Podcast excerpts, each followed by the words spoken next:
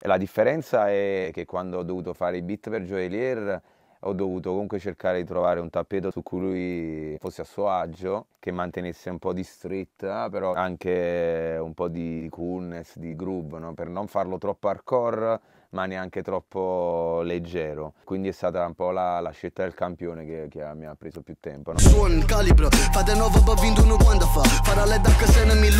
Invece quando l'ho fatto da rapper ho cercato di mantenere un flow abbastanza classico, un'attitudine abbastanza classica, quasi freestyle, quasi rap battle, però con il mio stile di, di, di oggi. Però col dialetto mi andava di, di, di fare un 64 bars che tornasse un po' ai miei inizi, no?